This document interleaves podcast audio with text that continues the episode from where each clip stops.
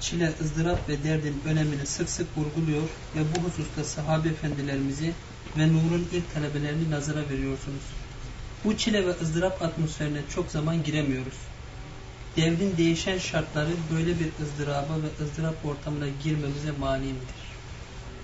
Doğu yeni ifadesiyle öğretisinde esasen çile çok önemlidir. Hatta biz kendi dilimizde, Türkçe dilimizde o ervainlere çille demişiz. Mutlaka insanın işte mahdut gün, hafta veya sene neyse bu kadar zaman bir ervain çıkarması lazım diyoruz. Çile çıkarması lazım diyoruz. Bir meşakkat cenderesinden geçmesi lazım diyoruz. Bu insanın esas uhrevi hayatı mahiyeti adına öbür alemdeki albenisi adına çok önemli bir renktir yani önemli bir desendir. Ancak çile istenmez yani Allah'ım bana çile ver ben çekeyim de esas beklenen veya bende görülmek istenen albenliği kazanayım ben. O şiveye ulaşayım, o deseni elde edeyim filan. Bu istenmez yani. Verilir. Meselenin bir yanı verildiği zaman sabredilir. Onun için dinin yarısı sabırdır denmiş. Bir ikinci mesele de çilenin, ızdırabın, sıkıntının esas önemli olanı insanın insanlık alemi için, İslam alemi için belki dar daireden başlayarak açılmamız daha uygun olur. Yani geçen de himmete meseleyi bağlayarak insanın şahsı adına himmeti, ailesi adına himmeti, dar uyma adına himmeti, milleti adına himmeti, İslam dünyası adına himmeti, insanlık alemi adına himmeti. Bunlar değişik himmet daireleridir yani mütedail. İnsanın himmetinin ulviyetine göre bakışı, düşünüşü o mevzuda, mülahazaları, alternatif üretmeleri, o mevzuda çektiği şeylerle daha bir derinlik kazanır. Enginlik demeyelim. Daha bir derinlik kazanır. Bazen boğacak hale gelir. Recep Fazıl'ın ifadesiyle insanın öz beynini burnundan kusturur. Üstad Hazretleri bunu güzel ifade eder. Beyazlı İslam'ı güzel ifade eder. Hazreti Ebu Bekir'e isnat edilen bir söz var. Cehennem, vücudumu öyle büyüt ki cehennemi ben doldurayım. Bunların hepsi o mevzuda duyulan şeylerdir. Makbul olan da budur bence. Yani insanları harekete geçirme, bir şeyle tavzif etme, bir sorumluluk yükleme böyle gamsız, gayetsiz, gussesiz insanlara bir şey anlatmak çok zordur.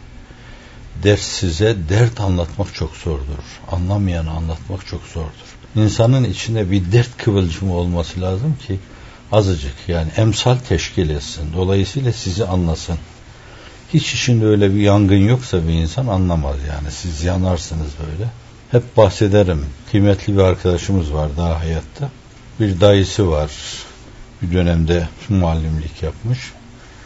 Bir türlü böyle dine ısındıramıyor onu. Kendisi arkadaşımızın dertlerden bir tanesi. Hakikaten keşfetti iyi bir yere götürüyor. Kestane pazarında Yaşar Hoca vaaz ederken Hoca heyecanlı konuşuyor, yürekten konuşuyor. Daha çok meseleleri sahabeye bağlıyor. Ve gerçekten hani gönüllerde bir ürperti, bir heyecan ve gözlerde de yaş hasıl ediyor o konuşmalar. Götürdüm ben bir parça kalbi yumuşar diye. Hoca da hakikaten o gün coşkun, heyecanlı vaaz etti ve ağladı orada, içini döktü adeta. Allah'ın huzurunda gibi. Merdivenlerden aşağı inerken camiden ayrılıyoruz. Dayım dönüp bana demez mi? O adam ne öyle pis pis ağlayıp duruyordu. İşte bu insanı çatlatır yani. Ve buna bir şey anlatamazsınız. Buna deseniz ki dünyanın bir yanında yangın var. Der ki bizim eve ilişmemiş ya. Veya onu sorar. Bizim evde bir şey var mı diye. Benim elbiselerimde bir şey var mı diye sorar. Ve kendini kurtarma en azından. Ailesini kurtarma. Yakın çevresine bir şey anlatma. Ve endir aşiretekel akrabin ona lebbeyk diyebilme. Ya yüel müddessir kum fe enzir. Buna lebbeyk diyebilme Bence ızdırabın bu türlüsü önemlidir. Yani Allah'ın verdiği bela ve musibetler o ayrı bir mesele. Onun üzerinde durulabilir de.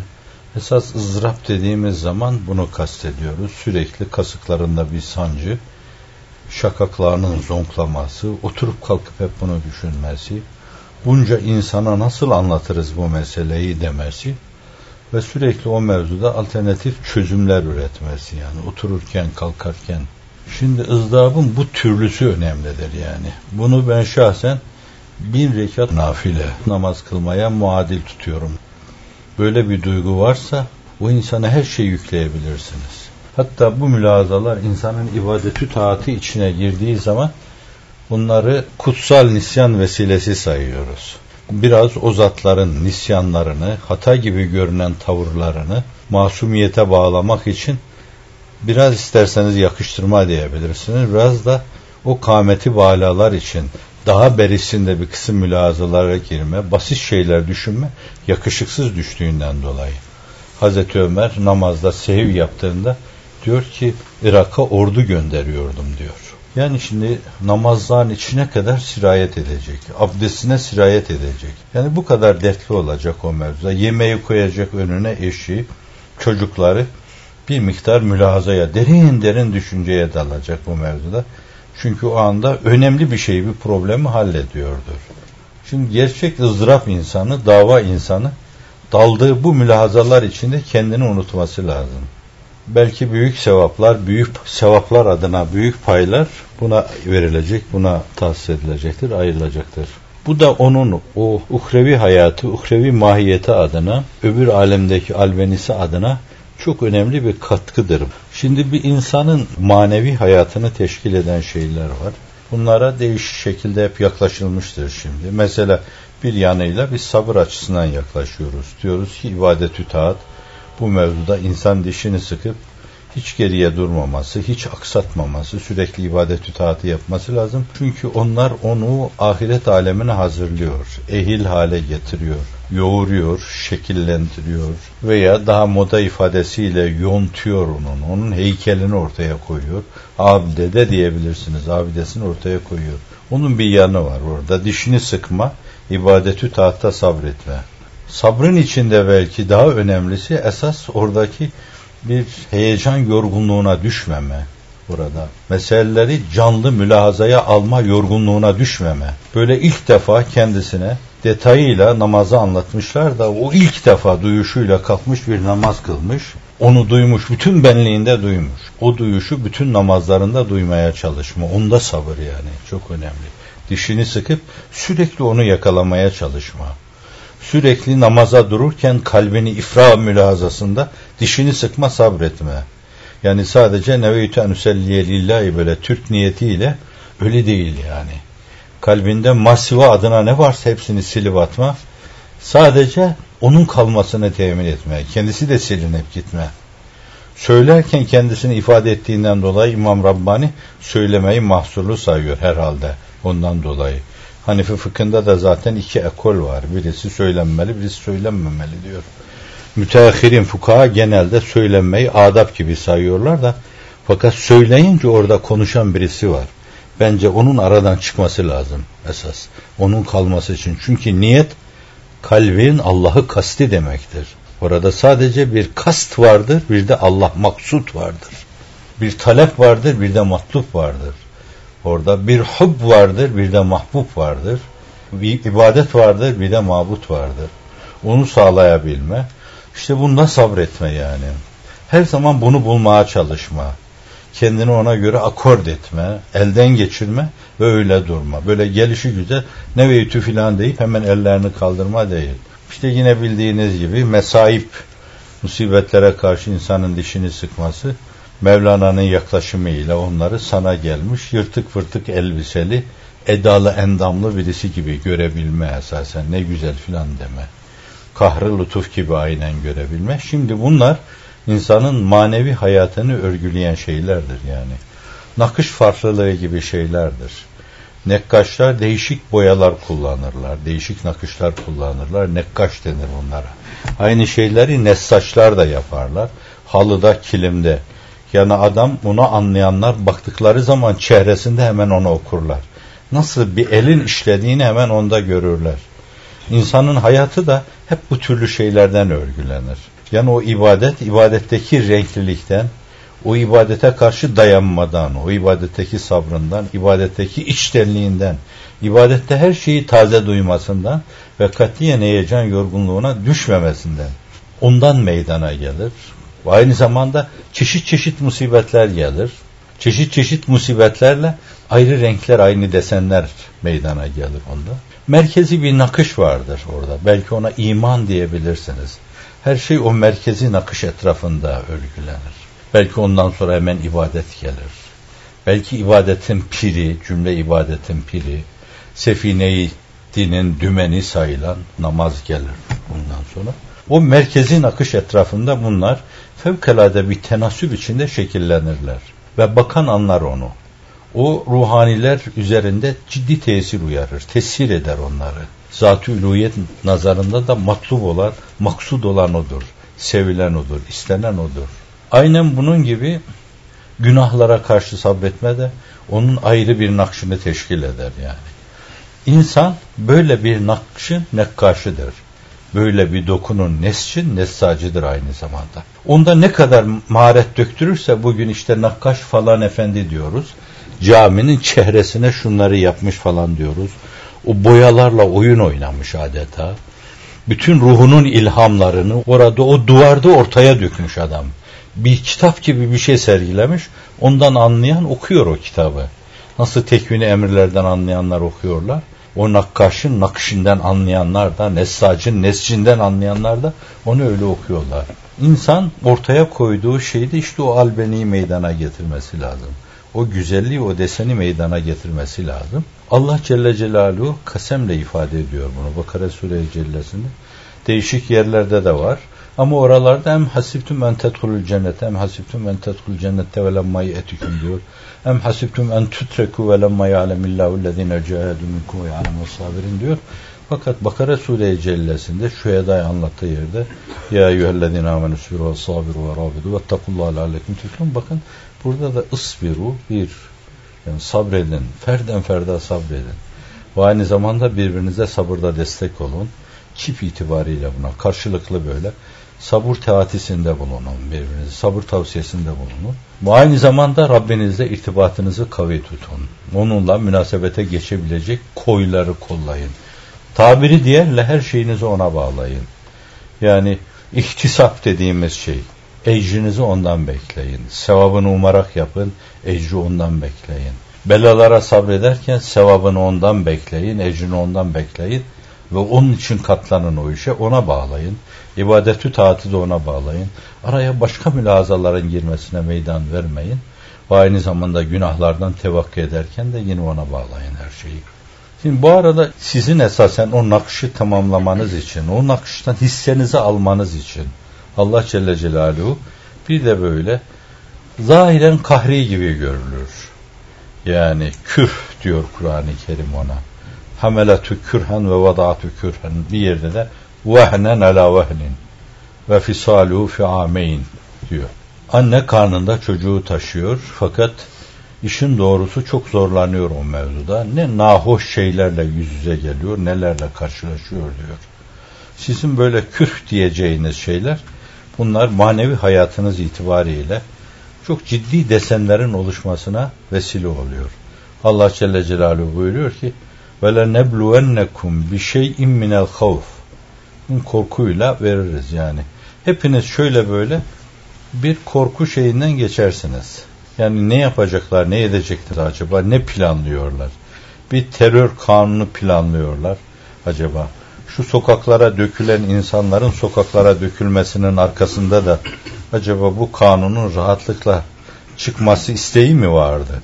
Kanun hemen çıksın diye dolayısıyla bu kanunun talipleri tarafından mı tetiğe basıldı, tetiklendi bu iş ve böyle hazır bir grubun, herhangi bir çalışma grubunun belli bir dönemde ipotek edi, iradeleri ipotek edilmiş elemanları sokaklara salındı. Bazen ülkücülük ünvanı kullanılarak, bazen gericilik ünvanı kullanılarak, bazen Hizb-ü Tahrir ünvanı kullanılarak, bazen başka şey kullanılarak her yerde oraya ne yakışıyorsa, orada ne tutuyorsa şayet onu kullanarak acaba bir çeşit, bir çalışma grubunun bir dönemde iradeleri ipotek edilmiş ve Türkiye'nin her yerindeki provokasyonları planlayan, ortaya koyan, sahneye koyan insanlar mıydı bunlar? Birdenbire merkezi bir emirle hareket ediyor gibi her yerde o yerin genel durumuna göre bir şeylerle toplumun karşısına çıktılar ve birilerine dediler ki bu terör kanunu çıkmalı mutlaka. Çünkü o kanun çıktığı zaman onunla kimin ezileceği bellidir. Onunla PKK'ya katiyen bir şey yapılamayacaktır. HDP'de katiyen bir şey yapılamayacaktır. Başkasına da bir şey yapılamayacaktır. Merkezi yurt dışında, yurt dışından beslenen, desteklenen hiçbir zümreye bir şey yapılmayacaktır. Şimdiye kadar kanunlar çocukken bir piyeste seyretmiştim. Kralın oğlu babasına diyor ki babacığım diyor falanlar teclis edildi ama suçlu saraydan birisiydi. Oğlum diyor bilmez misin diyor kanunlar zayıfları ezmek için ortaya konulurlar. Ve yine birilerini kıskaca almak için mi filan diye. Şimdi bu bir gayle bir beladır yani. Siz bunun endişesiyle tir tir titrersiniz. İşte uhrevi hayat albenize girer bu yani. Böyle nebluvennekum bir şey minel havf. Daha büyüğü de olabilir bunun. Acaba dine ne yaparlar bu insanlar? Acaba tamamen dini mektepler kapatılır mı?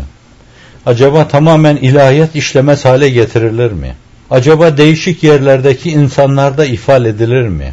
Acaba çağın hadisesi diye adlandırdığımız bütün dünya çapındaki bu eğitim faaliyetlerine bir kötülük yapılır mı?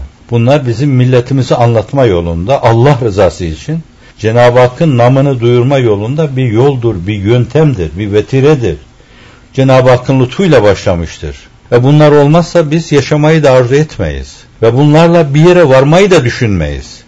Biz sadece isteriz ki herkes bizim sevdiğimiz insanı sevsin. Sevsin sevdiğimizi bütün cihan, bütün alem sevsin. Derdimiz budur. Ve onun rızasına mazhar olalım. Şimdi siz bu korkularla kıvranırken hakikaten ahirete ait mahiyetiniz itibariyle siz farklı güzelliklere ulaşırsınız.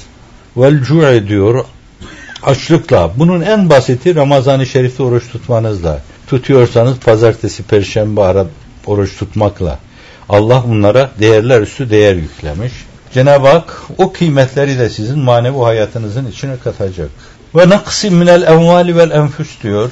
Hazreti Ebu Bekir Efendimizin Ebu Beyde'yi Hazreti Ali'ye gönderdiği zaman Müsameretül Ebrar'da söylediği gibi dışarıya çıktığımız zaman içeriye girme teminatı yoktu.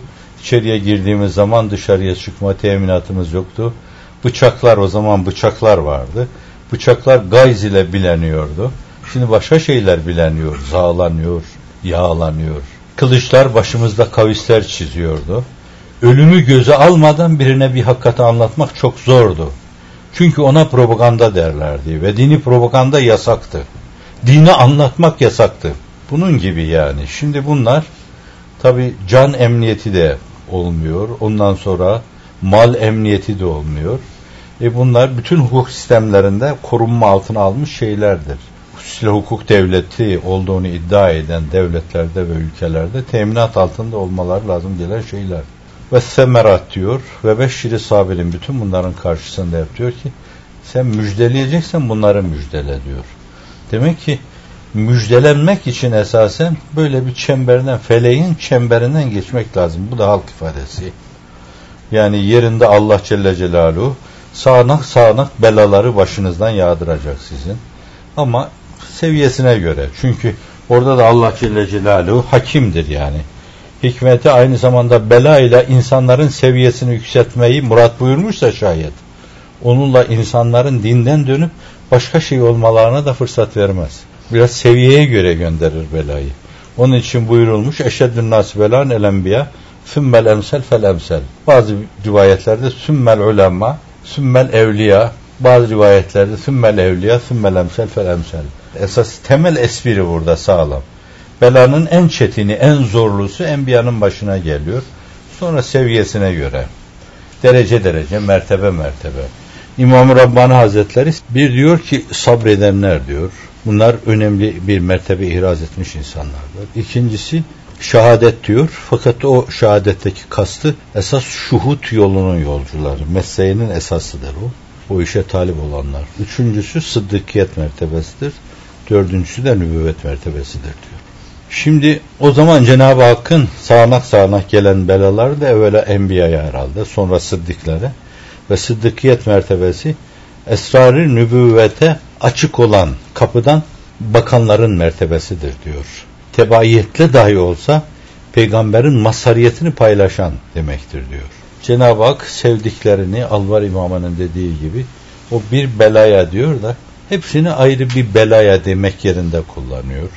Fakat sanki orada bin belaya müptela eder demek kesretten kinaye. Daha uygun gelir gibi yani. Ben o mısrayı okurken bin belaya Allah seviyorsa ezelden takdiri huda o sevdiği kulları bin belaya müptela eder, ediyor. Yine bir hadis-i şerifte ifade buyurulduğu gibi yani insan çoluk çocuğuyla esas imtihan olur, eşiyle imtihan olur, ailevi huzur onunla imtihan olur. Bir yönüyle belki hizmete kendini adamıştır onunla imtihan olur. Arkadaşlarıyla imtihan olur burada. Hep böyle her şey gönlüne göre hareket etmez. İslam'ın kaderiyle yakından alakadar oluyorsa İslam'ın kaderi adına endişe duyulacak şeylerle hep imtihan olur. imtihan olur. Ama bunlar onun mahiyeti maneviyesine hep birer renk, birer desen, birer şivu olarak aksederler. Bir renklilik kazandırır ona. Öbürleri fülü olur yani. Monoton olur. Çok sevimli olmayabilir. Yani siz nasıl o türlü böyle renkli şeyleri, nakışlı şeyleri hele anlıyorsanız ondan desende tam desen tutturulmuş şeyleri takdirle karşılıyorsunuz. Allah huzurunda da böyle baş döndürücü desenle onun huzuruna giden kullar herhalde Efendimiz sallallahu aleyhi ve sellem onları ifade buyururken buyuruyor ki enbiya onların haline gıpta eder diyor. Ancak ibadet-ü taat da insanı yorabilir. Yani ibadet-ü taat her zaman aşk-ı şevkle insan yerine getiremeyebilir. Heyecan yorgunu olabilir insan. Aşk yorgunu olabilir. İştiyak yorgunu olabilir insan. Oysa ki bunlar bir işe derinlik kazandıran şeylerdir. En tehlikelisi de insanın ihlas yorgunu olmasıdır. İhlas dediğimiz şey biraz evvelki o albeni içinde düşünün. Onda ayrı bir derinliğe vesiledir. Yani bazı şeylerde öyle bir örgü kullanılmıştır ki siz ona dikkatle bir nakşı esas alıp esas nakşı yakalayıp da onu esas alıp imanı nazar ettiğinizde orada ciddi derinliklere ulaşabilirsiniz. İhlas meselenin manevi derinliğini temin eden şeydir. Manevi buğdudur o meselenin. Dolayısıyla onun mükafatını ancak Allah verir. Çünkü Allah'a ait bir şeydir. Onun için o derinlik de çok önemlidir. En tehlikeli yorgunluk ihlas yorgunluğudur. İnsan ihlas açısından yorgun olursa, yorgun düşerse yani Rabbim bana bu şeyleri emretmiş. Başka beklentiye girmem doğru değil ki benim. Fasıl beklemem doğru değil ki. Mevsim beklemem doğru değil ki benim. Bana dese ki kış mevsiminde tohumu toprağa saç. Saçmam lazım benim. Emredildiği için yapmam lazım. Ve geriye dönüş meselesi onu beklememem lazım benim. Sadece ona talip olmam yeter bana. Ben ona talibim diyeceksin. Onun namı celilini aleme duyurmak bu mevzuda en büyük vesiledir yani. İşte bu hususlarda yorgunluk bu sizin heyecanınıza da akseder, aşkınıza da akseder, iştiyakınıza da akseder. Siz ibadetü taatı yerine getirirken her zaman öyle canlı olamazsınız. Burada istidrada arz edeyim. İnsan her zaman ibadetü taata canlı olmaz. Fakat her zaman canlı olmaya çalışmalıdır. Ve çok defa Allah'ın izniyle canlı olmalıdır bir insan. O meseleyi böyle ilk defa duyuyor gibi. O maideyi, semaviyeyi gökten yeni inmiş, Efendimiz tarafından misafirlerine sunulmuş gibi öyle almalı, ağzında onu öyle duymalı, gözünde öyle duymalı, kulağında öyle duymalı, bütün benliğinde öyle hissetmeli. Onu öyle duymaya çalışmalıdır. Duymaya çalışmadan duyulmaz yani. İnsan zorlamadan duyamaz onu. Her zaman zorlayacaksın. O iradenin hakkını vereceksin. İradeni ortaya koyacaksın. Allah Celle Celaluhu şart adi planında iraden adına ne kadar varsan seni o kadar var kabul ediyor.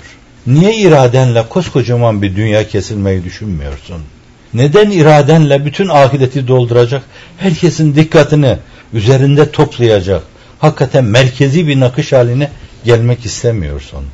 Madem Allah senin iradene bağlamış, dün de geçtiği gibi burada tenasüb illiyet prensibi de aranmıyor yani. İlla kozalti olacak. Sen ortaya koyduğun şey verilen şey denge olacak. Öyle değil. Sen iradeni Allah'ın adını ilah etme istikametinde onun rızasına ulaşma yolunda kullanacaksın.